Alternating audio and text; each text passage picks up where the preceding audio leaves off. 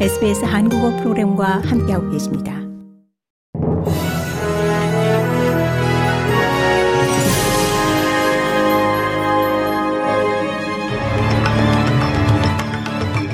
이천이십사년 일월 십구일 금요일 아침 에스비에스 한국어 간추린 주요 뉴스입니다.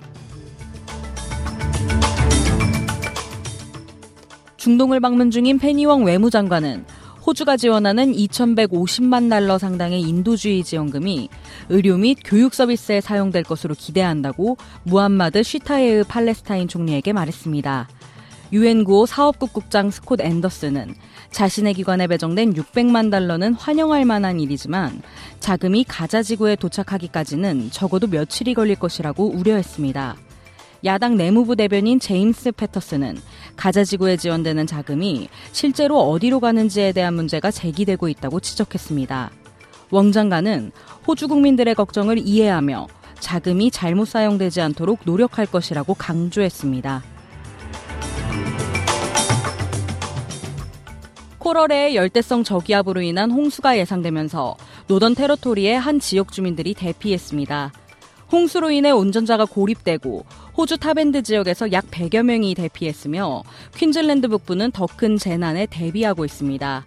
전날 저녁 한 헬리콥터 조종사가 트럭 지붕에서 세 명을 구조해 캐서린 서쪽의 빅토리아강 로드하우스로 이송했습니다. 피저놀 주민 사십여 명이 대피했고 다구라구 주민 오십여 명은 칼칼인지로 피신했습니다. 피저놀의 일부 주택은 물에 잠겼으며 경찰은 일주일 동안 홍수가 계속될 것으로 예상하고 있습니다. 호주 노동조합위원회 위원장은 안정적인 실업률로 인해 노동시장에 대한 우려가 가려지고 있다고 말했습니다. 십이월의 정규직 일자리 수는 코로나십구 봉쇄 조치 이후 월간 최대 감소폭인 십만 칠천 개 가까이 급감했습니다.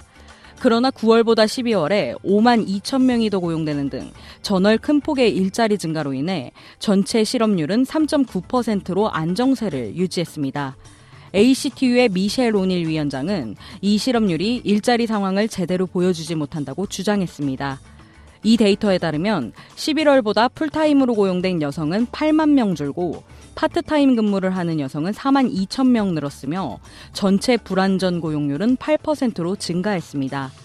오닐은 생계비 위기 때문에 캐주얼 직무의 증가를 해결하고 고용주가 근로자에게 고용계약에 대한 공정한 선택권을 제공해야 할 필요성이 커지고 있다고 전했습니다.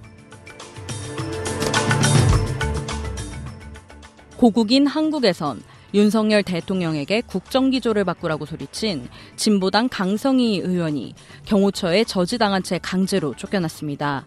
강 의원은 인사말을 했을 뿐인데 짐승처럼 내몰렸다면서 입법부에 대한 중대한 모독이라고 반발했습니다. 반면 대통령실은 경호상의 위해 행위로 판단했다며 국회의원이 넘지 말아야 할 선을 넘었다고 비판했습니다. 국민의힘은 소란을 유발하기 위한 고의성이 짙은 행위라며 강 의원을 비난했으며 민주당은 국회의원이 대통령에게 직언하지 못한다면 독재 정권과 무엇이 다르냐고 힐난했습니다. 이상 이 시각 간추린 주요 뉴스였습니다. 뉴스의 김하늘이었습니다.